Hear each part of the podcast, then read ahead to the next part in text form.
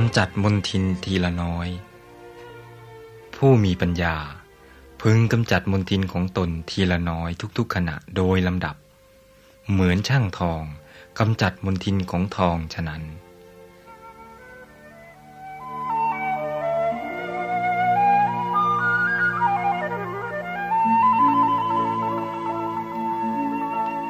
มนทินของตนก็คือมนทินเก้า ดังกล่าวแล้วในเรื่องที่หนึ่งแห่งวรรคนี้ ทรงสอนให้กำจัดมนทินทีละน้อย แต่ขอให้กำจัดทุกวันและบ่อย ลงไปอีกทุกชั่วโมงให้ละเอียดถี่เข้า อีกทุกขณะ ตามภาษาพระเรียกว่ากำจัดมนทินทุกอิริยาบถทุกลมหายใจเข้าออก หน้าที่สำคัญประการหนึ่งของชาวพุทธ คือกำจัดมนทิน หรือกำจัดกิเลสให้ได้ทุกวัน วันละน้อยก็ยังดีกำไรของชีวิตจริง ๆ ประจำวันนั้น คือการเอาดีใส่ตัวกำจัดชั่วออกจากตัว แต่ไม่ใช่เอาไปใส่คนอื่น หน้าที่นี้เป็นหน้าที่อันชอบธรรมของทุกคน ใครเอาดีใส่ตัว คือทำความดีได้มาก และเอาชั่วออกจากตัว คือกำจัดมนทินได้มาก ก็ใกล้นิพพานเข้าไปเท่านั้น ถ้าตรงกันข้าม ก็ไกลนิพพาน ใกล้นรกเข้าไปทุกที ในที่นี้จะพรรณนาถึงมนตินสี่ประการคือ ลบหลู่คุณท่านหนึ่งริษยาหนึ่ง มายาหนึ่ง มักอวดหนึ่ง พร้อมทั้งเหตุเกิดและวิธีกำจัดแต่โดยย่อ ส่วนมนทินอีกห้าประการได้พรรณนาไว้ในที่อื่นแล้วหลายแห่ง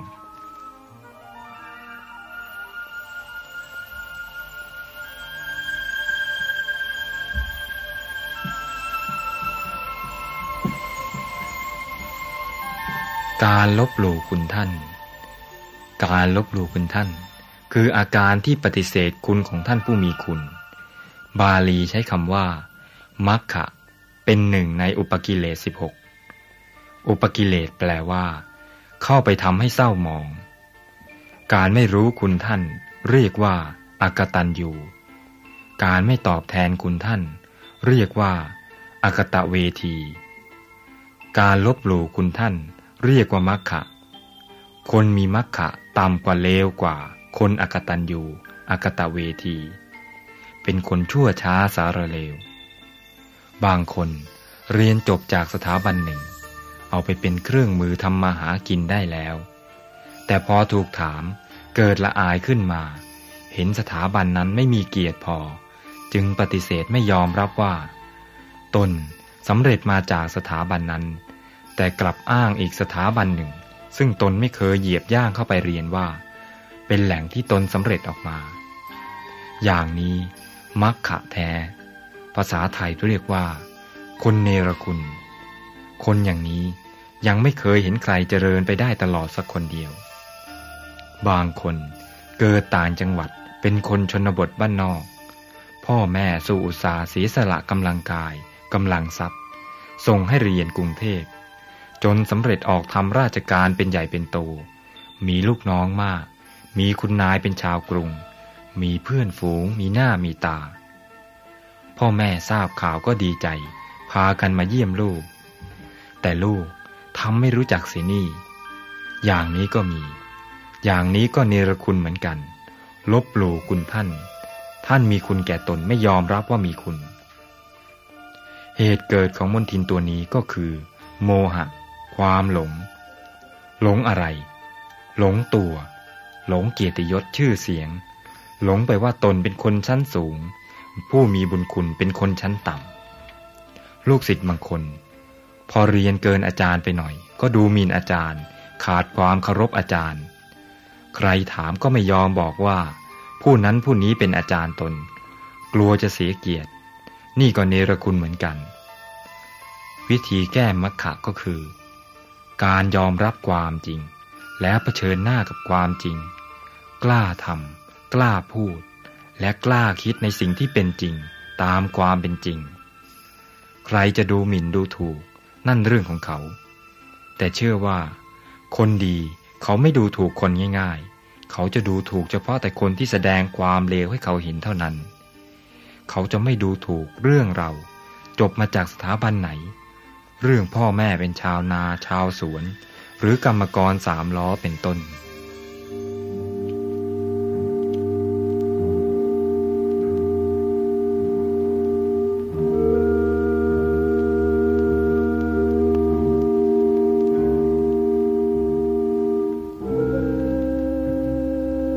ริษยา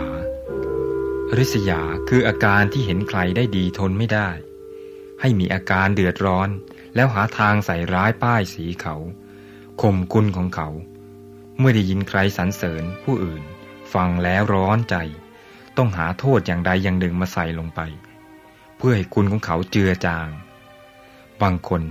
ถึงกับต้องหาทางกำจัดผู้อื่นโดยตรงบ้าง โดยอ้อมบ้าง เพราะความริษยาเป็นเหตุ ริษยาเกิดจากการขาดความเชื่อมั่นในตนเอง เห็นว่าตนสู้เขาไม่ได้ และขาดความพอใจในคุณสมบัติของตน อาการนี้จะหายไปเมื่อคนมีความเชื่อมั่นในตนเอง มีความพอใจในคุณสมบัติของตน วิธีแก้ริษยาท่านว่า ให้เจริญพรหมวิหารข้อมุติตา แปลว่า พลอยยินดีเมื่อผู้อื่นได้ดี รู้จักถนอมความดี มีความรู้สึกอย่างลึกซึ้งว่า ความดีไม่ว่าของตนมีอยู่ในตน หรือของผู้อื่น มีอยู่ในผู้อื่น เป็นสิ่งควรถนอมทั้งสิ้น ไฟคือความริษยานี้ ใครจุดขึ้นในอกมาก มันก็ไม่อกของผู้นั้นแหละให้ร้อน คนอื่นถ้าจะเดือดร้อนก็ทีหลัง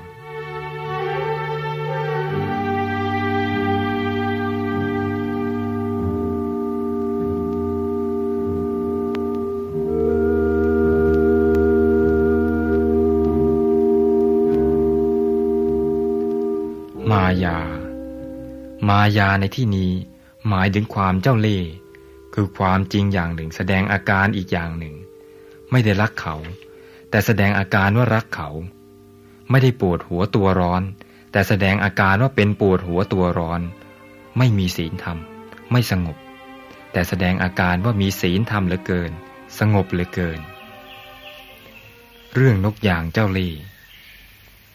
ในบึงใหญ่แห่งหนึ่ง มีปลาอยู่มาก ปีหนึ่งฝนแรงน้ำในบึงแห้งขอดลงไปทุกที จนพวกปลาพากันวิตกว่า น้ำจะแห้งหมดไม่ทันฝนใหม่มา จึงปรึกษากันว่า จะทำอย่างไรดีมึงเอิญมีนกยางตัวหนึ่งมายืนหลับตาอยู่ริมบึง ปลาทั้งหลายเห็นผิดสังเกต เพราะธรรมดาที่เคยเห็น เห็นแต่นกยางที่เที่ยวเดินย่องหาปลา พวกปลาได้สังเกตมาหลายวัน เห็นนกยางยืนหลับตาไม่สนใจใยดีกับปลาเล็กปลาน้อย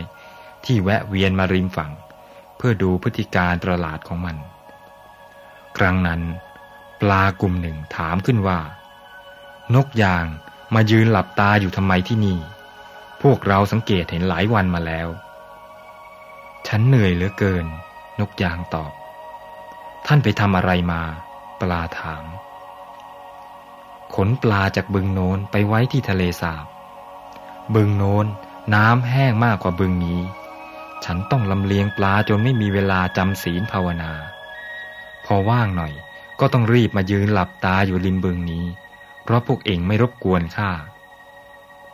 ข่าวนี้แพร่ไปในสังคมปลาอย่างรวดเร็ว ปลาซึ่งเดือดร้อนอยู่แล้ว ก็ชุมนุมกันส่งตัวแทนมาขอความช่วยเหลือจากนกยาง ขอให้ช่วยขนพวกตนไปไว้ที่ทะเลสาบบ้าง ทีแรกๆ นกยางปฏิเสธเพื่อไว้เชิง ในที่สุดก็ยอมรับว่าจะขนปลาไปไว้ที่ทะเลสาบ เพราะทนดูความเดือดร้อนของปลาไม่ได้ ด้วยอุบายนี้ นกยางได้ขนเอาปลาไปกินเสียมากต่อมาก นี่คืออาการเจ้าเล่ห์ของนกยาง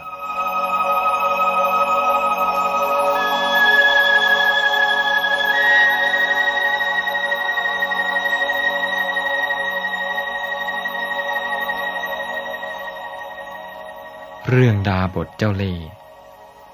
ดาบทผู้หนึ่ง เป็นที่รักเลื่อมใสของพราหมณ์ตระกูลหนึ่ง พราหมณ์ได้เชิญดาบทฉันอาหารที่บ้านของตนเป็นประจำ ต่อมา พราหมณ์ได้ทองมาจำนวนหนึ่ง จะเก็บไว้ที่บ้านก็เกรงอันตรายจากโจร จึงได้นำไปฝากดาบทไว้ ขุดหลุมฝังไว้ใกล้อาสมของดาบทนั้น ขอร้องให้ท่านช่วยดูแลด้วย ดาบทก็รับปากด้วยดี ต่อมา โลภเจตนาเกิดขึ้นแก่ดาบท เขาคิดว่า ทองจำนวนนี้สามารถเป็นเครื่องเลี้ยงชีพได้อย่างสบาย จึงขโมยทองของพราหมณ์อุปถากเก็บรวมไว้ในอาสมอย่างดี แล้วเข้า ไปเช้าวันรุ่งขึ้น ก็ไปฉันอาหารที่บ้านพราหมณ์ตามปกติ ฉันเสร็จแล้วก็ลากลับ อีกคู่หนึ่งต่อมา ดาบทเดินกลับมายังเรือนพราหมณ์อีก เมื่อพราหมณ์ถามถึงธุระที่กลับมาจึงกล่าวว่า เมื่ออาตมาเดินออกไปจากบ้านท่าน เส้นหญ้าแห้งเส้นหนึ่งหล่นลงจากชายคาเรือนของท่าน ติดอยู่ชดาอาตมา อาตมาเพิ่งเห็นจึงเอามาคืน ธรรมดานักพรตย่อมไม่ถือเอาของที่เจ้าของยังไม่ให้ แม้แต่เส้นหญ้าพรามได้ฟังดังนั้น เลื่อมใสเพิ่มขึ้นอีก กล่าวว่า โอ้พระกุณเจ้าของเรา มีคุณน่าอัศจรรย์จริง เมื่อดาบทกลับไปแล้ว มีพราหมณ์หนุ่มผู้หนึ่ง ซึ่งมาซื้อของที่ร้าน ได้เห็นเหตุการณ์ที่ดาบทนั้น เอาเส้นหญ้ามาคืน เห็นเป็นเรื่องผิดสังเกตจึงถามเจ้าของร้าน คือพราหมณ์ผู้เป็นอุปถากว่า ได้ฝากอะไรไว้กับดาบทนั้นบ้างหรือ เมื่อพราหมณ์ตอบว่าได้ฝากทองไว้ เขาจึงบอกให้พรามรีบไปดู เขาเชื่อว่า ดาบทคงขโมยทองไปเสียแล้ว พรามรีบไปดูที่ฝังทองไว้ ปรากฏมีรอยขุด รอยกลบ เมื่อรื้อดินดูก็ประจักษ์ว่า ทองหายไปหมดแล้ว อาการของดาบทนั้นเข้าลักษณะเจ้าเล่ห์เหมือนกัน เคยเห็นพระบางรูปเคร่งจนเกินเหตุเคร่งเรื่องเล็กๆน้อยๆแต่อบัตตัวใหญ่ๆไม่ถือ ทำเพื่อหลอกลวงประชาชนให้เข้าใจว่า ความชั่วเล็กน้อยอย่างนี้ท่านยังไม่ทำท่านจะทำความชั่วใหญ่ ๆ ได้อย่างไร อาบัตเพียงทุกกฎ ทุกภาสิทธ์ท่านยังไม่ยอมล่วง ท่านจะล่วงอาบัตปราชิกสังฆาทิเศษได้อย่างไร อย่างนี้เรียกว่า เคร่งอาบัตเล็ก เพื่อปกปิดอาบัตใหญ่ เจ้าเล่ห์เหมือนกัน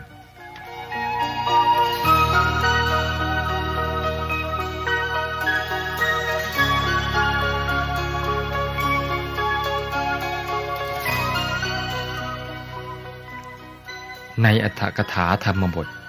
ได้เล่าเรื่องพระบางรูปทำนั่งหลับตาสมาธิอยู่ตามทางที่มนุษย์เดินไปมา บางรูปกวาดวัดเฉพาะเวลาที่กำหนดไว้ว่า ชาวบ้านจะมาไหว้เจดีย์หรือฟังธรรม เพื่อให้ชาวบ้านเห็นว่า วัดนี้สะอาด เพราะอาศัยพระกุณเจ้ารูปนี้เท่านั้น ยังมีอาการอื่นๆอีกมากที่แสดงถึงความเจ้าเล่ห์แสนกลของคน พันนากันไม่หมดสิ้น ขอยุติเพียงว่า อาการที่ไม่จริงใจ ตนก็รู้อยู่ว่าไม่จริงใจ เจตนาในการหลอกลวงผู้อื่นให้หลงผิด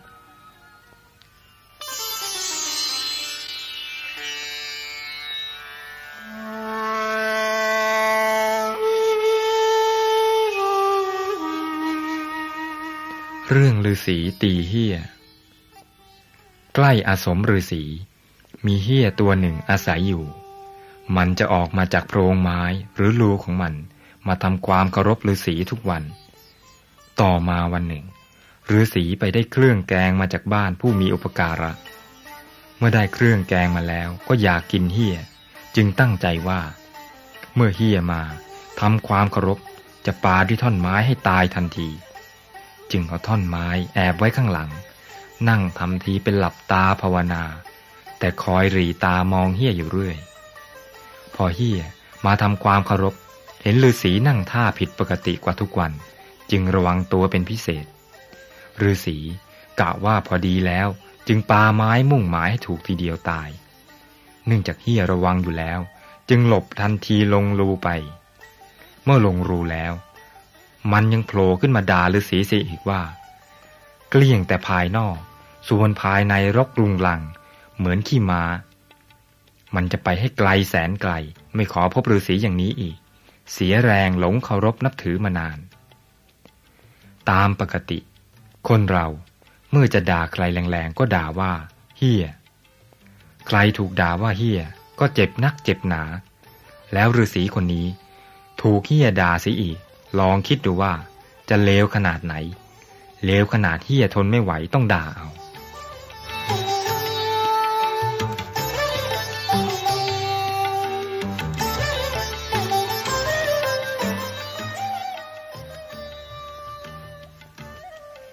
เกิดของมายา คือการดูหมิ่นผู้อื่น คิดว่าเขาไม่รู้เท่าตัว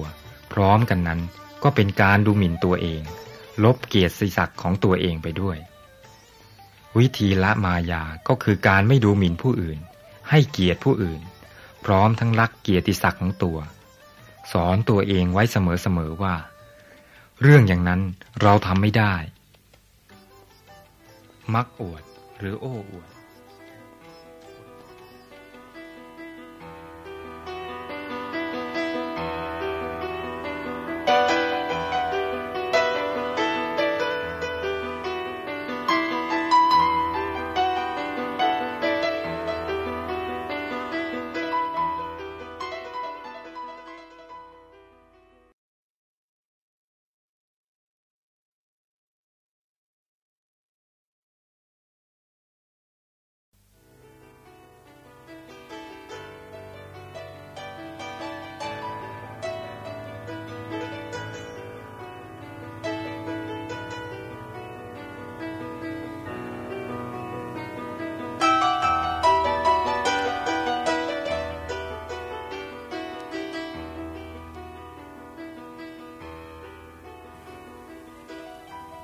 มักอวด หรือโอ้อวด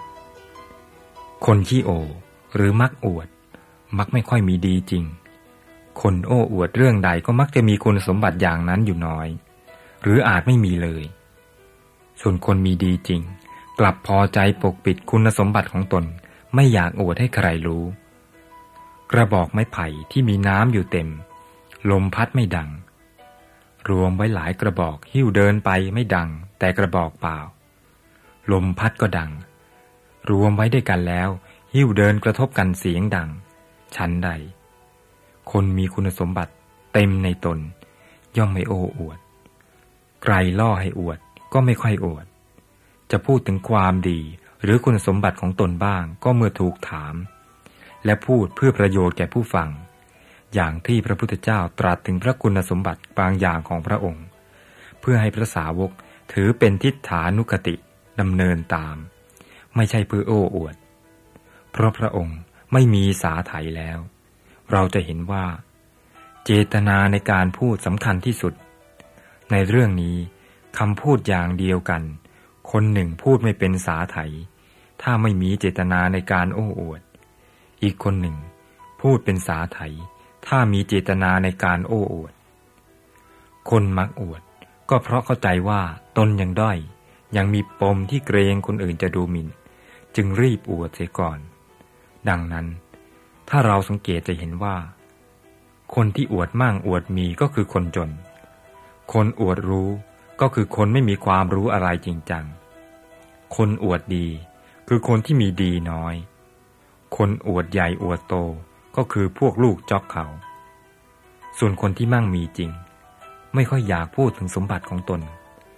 คนมีความรู้จริง กลับไม่อยากให้ใครรู้ว่าตนรู้ คนใหญ่จริง กลับอ่อนน้อมถ่อมตน นักประพันธ์ใหญ่ กลับไม่อยากให้ใครรู้ว่า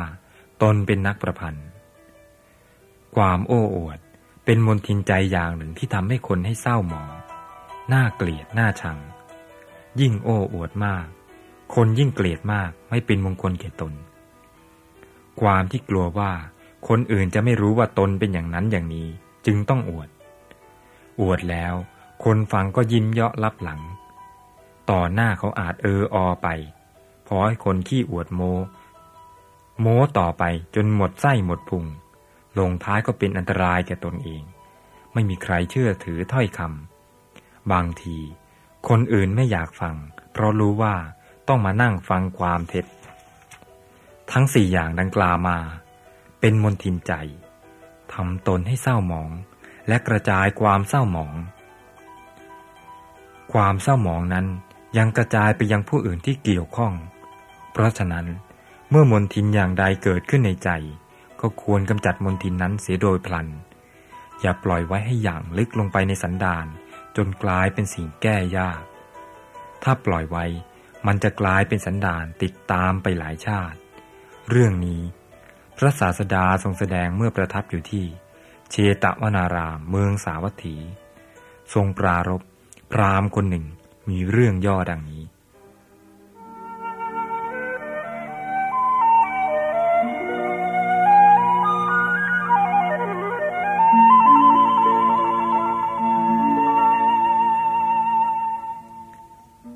วันหนึ่ง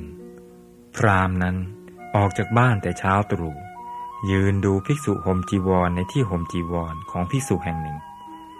ตรงนั้นเป็นพื้นหญ้า ภิกษุรูปหนึ่งห่มจีวรออยู่ ชายจีวรเกลือกกลั้วด้วยหญ้าที่เปียกน้ำค้าง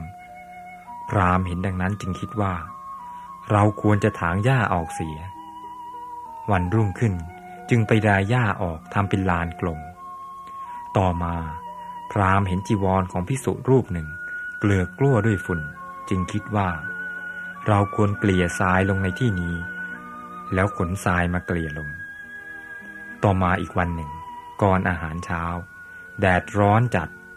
พรามเห็นเหงื่อไหลออกจากกายของพิสุรูปหนึ่ง ผู้กำลังห่มจีวรออยู่จึงคิดว่า เราควรสร้างมนดบในที่นี้ แล้วให้ช่างสร้างมนดบรุ่งขึ้นอีกวันหนึ่ง มีฝนตกพรำแต่เช้าตรู่ พรามเห็นพิสุจีวรเปียกจึงคิดว่า เราควรสร้างศาลาในที่นี้ เมื่อสร้างศาลาแล้วจึงคิดจะฉลองศาลา ได้นิมนต์พิสุสงฆ์มีพระพุทธเจ้าทรงเป็นประมุขถวายทานแล้ว เมื่อเสร็จพัฒกิจ รับบาตรพระศาสดาเพื่อให้พระองค์อนุโมทนา กราบทูลเรื่องทั้งปวงให้พระพุทธองค์ทรงทราบพระผู้มีพระภาคตรัสว่า พราม ธรรมดาบัณฑิตย่อมสร้างกุศลคลาวละน้อยทุกขณะ ย่อมสามารถกำจัดมนทินของตนได้ ดังนี้แล้วตรัสพระคาถาว่า ผู้มีปัญญา พึงกำจัดมนทินของตนทีละน้อยทีละน้อย ทุกๆขณะโดยลำดับ เหมือนช่างทองกำจัดมนทินของทองฉะนั้น เมื่อจบเทศนา พรามได้ดำรงอยู่ในโสดาปฏิพล